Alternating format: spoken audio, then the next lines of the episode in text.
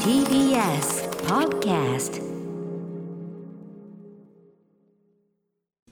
時刻は6時30分になりました 8, 8月10日火曜日 TBS ラジオをキーステーションにお送りしているアフターシックスジャンクションはい、えー、私パーソナリティのライムスター歌丸です本日は所属事務所会議室からリモート出演しておりますそして TBS ラジオ第6スタジオにいるのは火曜パートナーの宇垣美里ですさあここからはカルチャー界の人物動きをご紹介するカルチャートークのコーナーです今夜のゲストはおよそ1年ぶりのご登場ミュージアムグッズ愛好家の大沢夏美さんです本日は北海道のご自宅からお電話でのご出演よろしくお願いしますはい、よろしくおは願ーいいします。大沢さんご。ご無沙汰してますよろしくお願いしますお久しぶりです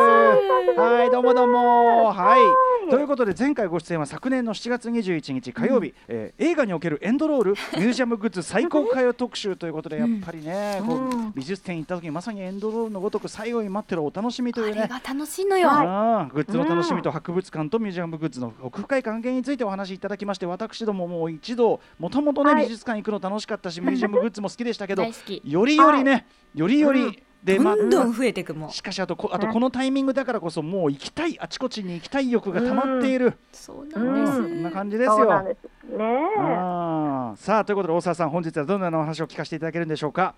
はい、今日はですね、夏休みということで、子供も大人も楽しい学びの入り口になるようなミュージアムグッズご紹介します。はいよろしくお願いします。よろしくお願いします。お願い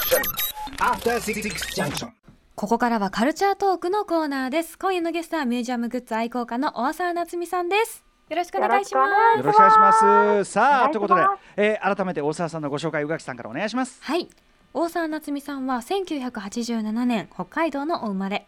札幌市、え札幌一律大学でゼザインを学んだ後、北海道大学大学院へ進学。大学院では博物館経営論をベースとしてミュージアムグッズの研究に取り組み会社員を経て現在はミュージアムグッズ愛好家として活動中24時間365日ミュージアムグッズのことばかりを考え SNS やイベント小冊子ミュージアムパスポートなどを通じてミュージアムグッズへの尋常ならざる愛を発信し続けついに先月初の著書となる単行本「ミュージアムグッズの力」が国書館公開から発売されました優。勝おめでとうございます。はいついに。ありがとうねございます。え、ということはいで、いいねついに本になりましたね。本当です。ついうんに一年ねかかっちゃいましたけど、ねえ、ということで、もうあの発売後反響なども結構ありますか。そうですね。なかなかそのコロナ禍であの発売イベントとかなかなかできないんですけども、ん結構多くの方に読んでいただいているようでん、はい。特にですねあの学芸員さんですとかあーミュージアムショップご担当されてる中の方などああ、そう同業者の方も気になるもんね。そうはい。こそう作り手の方にすごい参考になりますって言っていただけそてうかすごく嬉しいですよね。う予想がどうやって工夫してやってるとかって意外とその情報交換する場もないですもんね。そうそうなんですよなので、うんあすごい参考になるこのやり方っていうへえふうに、うん、言っていただけることも多くて、まさに彼らにとっては一つの教科書ということですもんね。まさにありがたいですね。うんしかしね、あの前回ご出演時にちょうど東京でご取材されてというようなねタイミングだったと思うんですけど、はいはいまあこのコロナ禍でねやっぱり、うんあのーオープンもなかなかこうイレギュラーだったりねあのーそうですね開いてない時期も長かったり、なかなか大変だったんじゃないですかこのタイミングは。そうなんですよね。ちょっと今北海道も大変で、うんなかなかそうです札よね幌ね札幌から出られないっていうことも結構あったんですけどそも、うだよねはいはい、結構ね、こういうオンラインでの取材とかとも駆使しながら、どうにかうんうん完成することができましたね。ねえ、でもやっぱりこのミュージアムグッズって、まあ、後ほども、ね、出てくるかもしれないけどやっぱりは各いその美術館さんの、うん本当になんていうのかな、展示物とかそのお客さんに対する、そのなんていうの、うんこういろいろこう啓蒙していきたいって気持ちとあの何か気持ちを持ってきて、もういろんなこう思いとか、うんあのあれが入り込んでるすごいこうなんていうの普通の、はい普通のものよりなんかこもってますよねやっぱね。なんか熱がね、ありますよね。熱すがごねいうんうんあとね僕今回のミュージアムグッズの力の今回のご本を読んで改めて行ったことあったりとか何度も行ってたのに、うんあ俺このグッズ知らなかったみたいなのがあってわかりますす。ねあるよねうくっんそ逃してたみたいなのいっぱい見つけました私そうやっぱみたいなだからうんこれ買いにもう一回ね、うんうんうんあのなんかの機会にうんうんうん行く行きたいなみたい落にち着たら絶対行きたいとかあとあこんな近くにこんなミュージアムあったんだとかもあったりしうんてうんうんうんうんすごい面白かったですそうよねねあのあありがたい。 2121デザインサイトのあのトートバッグこんないけてんだとかさ、かっこいいです。やっばーみたいなこれ要するに安藤忠雄さんのた建物のあれをこはいはういデザインしてるってことなんですね、これね。とかね。そうなんですよ。ちゃんとねサイズも自分たちで作ってうんオリジナルのバッグなんですよね。あと俺これたまんなかったね渡辺純一文学館の失楽園ハンカチねあの生いいでしょう原稿の文章がいいですよ。すごい素敵なんですよこの文学館も。ねえいなあなんちゅうグッズだよっていうのとか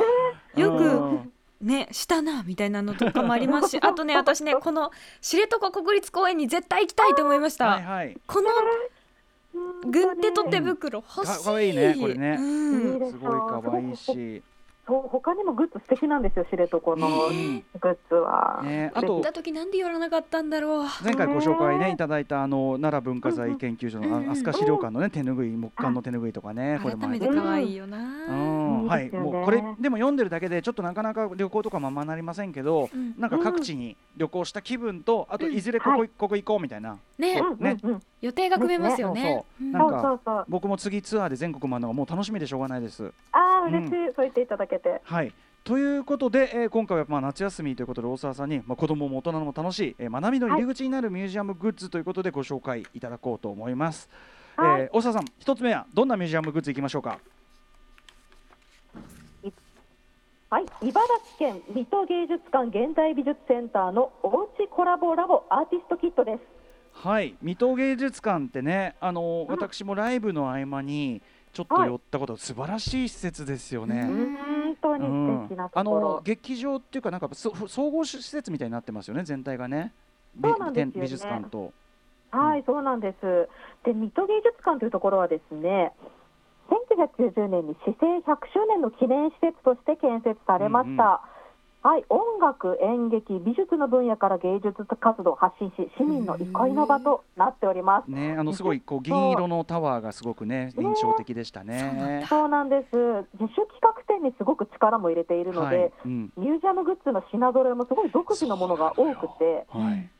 そう一般の書店にない本とか CD も充実しているので、なんかそのためにショップ行くっていうお客さんもすごく多いらしいんですよいやすねごい。本当これねあのショップがいけ散らかしていて、け散らかしてんうんのマジいけ散らでかってるマジでかっこよかったっす本生当きに。いいてよーね。うんはいそうなの、すごい素敵で。うんで8月現在、ちょっと水戸市新型コロナウイルス感染症対策本部の方針を受けて、ちょっと31日火曜日まで臨時休館してるんですけどなるも、ほどうんはい、でもオンラインショップは営業中です。なるほど、うん、通販では買える、はいうん、そうです、オンラインショップでもこのおうちコラボラボ購入できるんですけども、こちらはですね臨時休館中だった昨年の3月から5月にかけて企画された自宅で楽しめるワークショップキットになっています。なるほど、これどういうものなんですか？はい、こちらですね水戸芸術館にゆかりのあるアーティスト11人のワークショップキット販売中でして、うんコロナ禍に生まれた新しい形のワークショップでもありミュージアムグッズでもあるといった形になっておりワーまクす。ショップキットということはなんかこう手を動かして作りながらみたいなことですよそうねで。うんはい今日紹介したいのであるね本にも載せました松村太蔵さんの光の箱です。うんそうこちらですね子どもたちの夏休みの工作の宿題にももってこいなんですほようほう本当にキットの材料を本当に切ったり貼ったりするっていう基本の作業だけで誰でも簡単にアート作品が作れるようになっていますこれはこれねはうん、箱にそうこうなんていうんですかね色とりどりのセロハンなのかなねそうミなラんーですフねィルムとか、うんうんはいそうですミラーフィルムやセロファンを貼って、ちょっと光源とか光のなんだろう角度とか方向を変えるたびに表情がいろいろ変わるのがとっても面白くって、はいそう、うんなんかね、無心でこれ作れるので、結構ね、なんかコロナ禍で家にこもりがちなストレスフルな心も、なんかスーッとして、とっても綺麗だなるほどねし、そうか見てる分にも楽しそうですしね綺麗で、うんそうなんです。ねそうしかもこの自分で手作りで中の色はこうやって自分であーすごい可愛い大沢さん作ったやつ可愛いいあはーい、これえ娘作ったやつなあんです娘さんなんだえーへそう、すごーい素敵なんですよ。うん、素そう敵、ね、しかもその外側がこう白い箱でこうやってパコンとこうパッケージングされるから何にせよすごくこうアート作品っていうかおしゃねなんかまとまりますよね、何にせよね。そう、そうなんです。これ、光の箱自体、もともとすごい人気のワークショップで、はいはい、で都合が合わなくてこのワークショップに参加できなかった方ですとか、うんうんちょっと自分自分が昔参加して自分の例えば子供供とかにも体験させたいみたいな、うんうんうんそういう感じでそそうんな買い求める方もねいらっしゃったそう親で子2世代でもうなってるような感じなんだそうへそうなんですすよ、うんうんこのそうこのおうちコラボラボ他にもですね切り絵で作る絵本キットですとか、うん磨いて仕上げる木のスプーンなどいろんうなわ楽 しそうアーティ楽スしそうめっちゃ楽しそそれ無楽しそう無心でさ無心でやりたくないこうや ってキュキュキュキュキュトキちょっュともううひた木すのらスねプーン作りたいわでしょ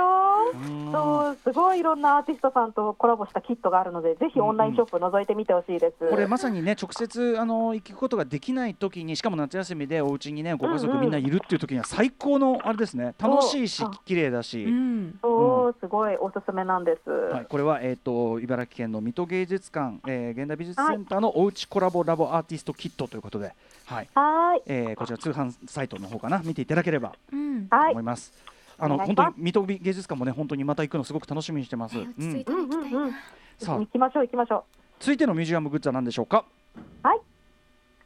グッズがその地域への興味の入り口に大分県中津市歴史博物館の石垣琥珀塔です。はい。これ本で見た時からすごい気になってましたちょっとねえっとうん大津、えー中津中津歴史博物館ちょっと僕ここはここは行ったことないんですけどどういう博物館なんですかここは。はい、こちらですね、中津城の石垣に面した中津市歴史博物館ということで、うん2019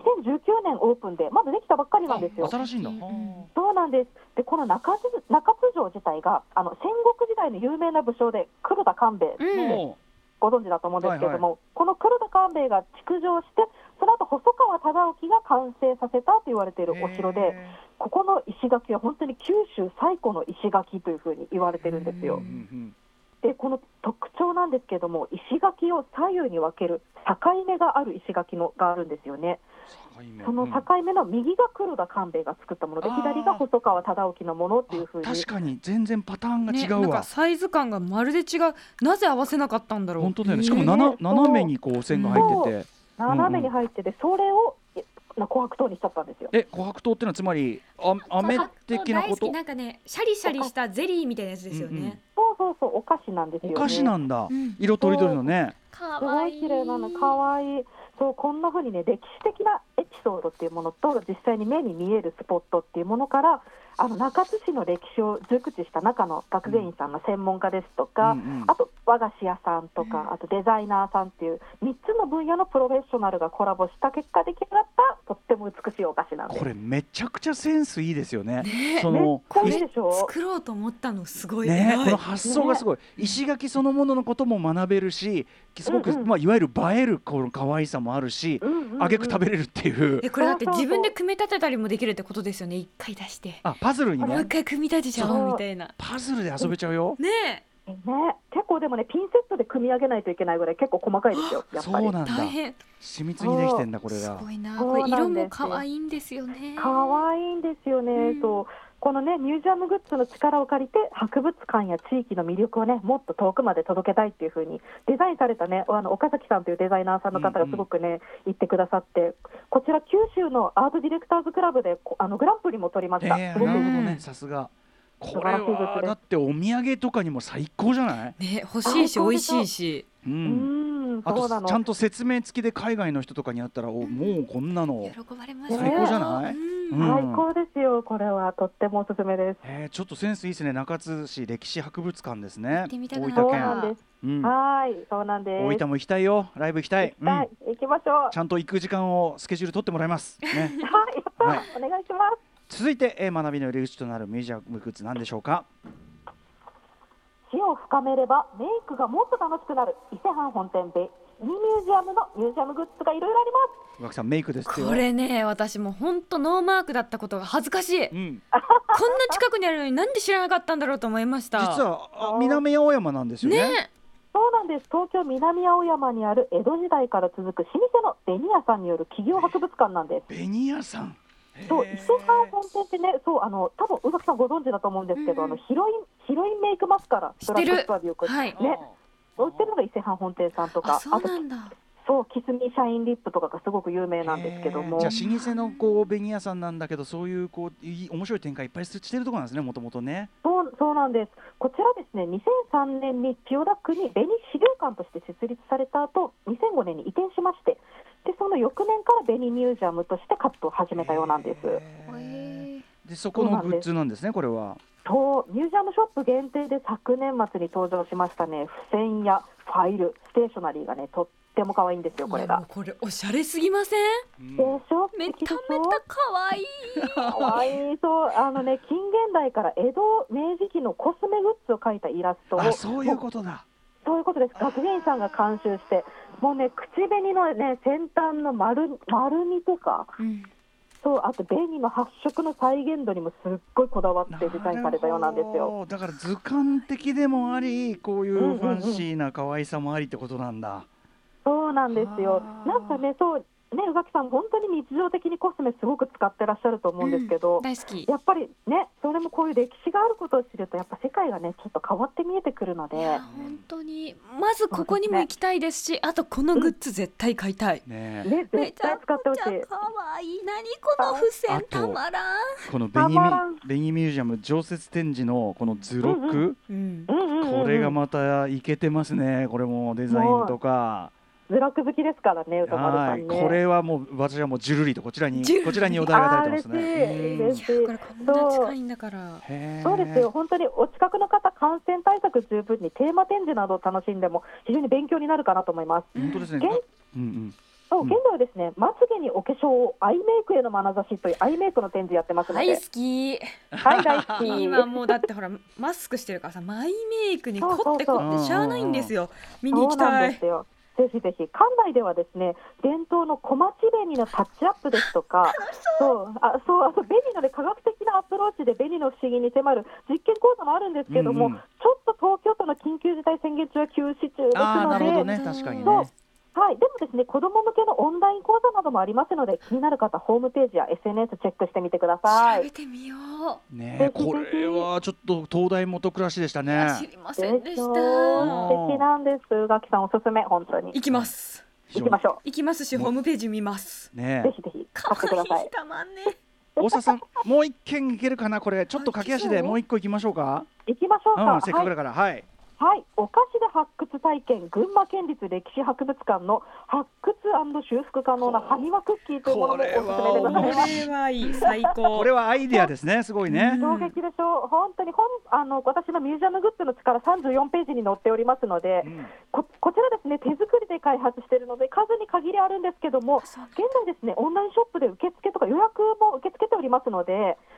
もし興味ある方、ぜひ見てみてください。まあ、要するには分かりやすく言うならばああいうこう埴輪とかそういうね発掘するのでこうシャッシャッシャッとこうねあのハケでやってこう砂糖砂糖の中から取り出しては発掘するのを砂そうそうそ砂糖の中から発掘して、えー、食べるとしかも、えー、とそうチョコペンでこうバラバラになったその埴輪をそうそう修復して最高でそれ出来上がったものをやっぱり食っちまうっていうねそうなんです子供がねめちゃもくうちゃ楽しいじゃないですかめちゃめちゃ楽しいですよ、これは。こ本れ当にどのはそうどの埴輪のね欠けてるのかどこを修復すべきなのかっていうのは本当に秘密なのであ開けてみるまでそうそうなかんですねだからパズル的な要素もあるわけですねやっぱそう、りね本当に実際にね欠けてる埴輪を修復しなしなきゃいけないのでうん、これ子供喜びますねあの途超中喜でぶ途中で根気をなくしてあのバラの状態で食べないよう にね 食べちまおう食べないように、ね食べることも可能なんだよねこれね あのだけ どねもうやってみてくださいいやー面白いねえ面白いですよこういうアイデアをさ出してさで実際にその業者さんと相談してパッケージ化するというこれですよね、うんうんこの手間と情熱、考えついた人そうなのすごいよ本当にすごいよね、本当にグッズはね本当に愛を感じますよねいろんな方の単にだから物欲というかねそこを満たすだけじゃなくて、うんそういうその各々の学芸員さんの思いとかもちろうんんそこかうんうん学術的な知識そういうものうがん得られるという二個い一粒で 2, 二回3回美味しいというねこれはやっ体ぱ験までうんできるっていう感じがすごいしますよねうんまさにね博物館そのものを持って帰るような気持ちで楽しんでほしいですよね、そうですよねさあということでうんちょっとね今日お時間来てしまったあっという間ですなちょっとなまだまだいっぱいあるのに本当ですね本当にいつもあっという間、まああのままもちろんね今回その新刊のお知らせがございますのでまずはそちらを、えーお知らせ宇垣さんからお願いします。はい、はいえー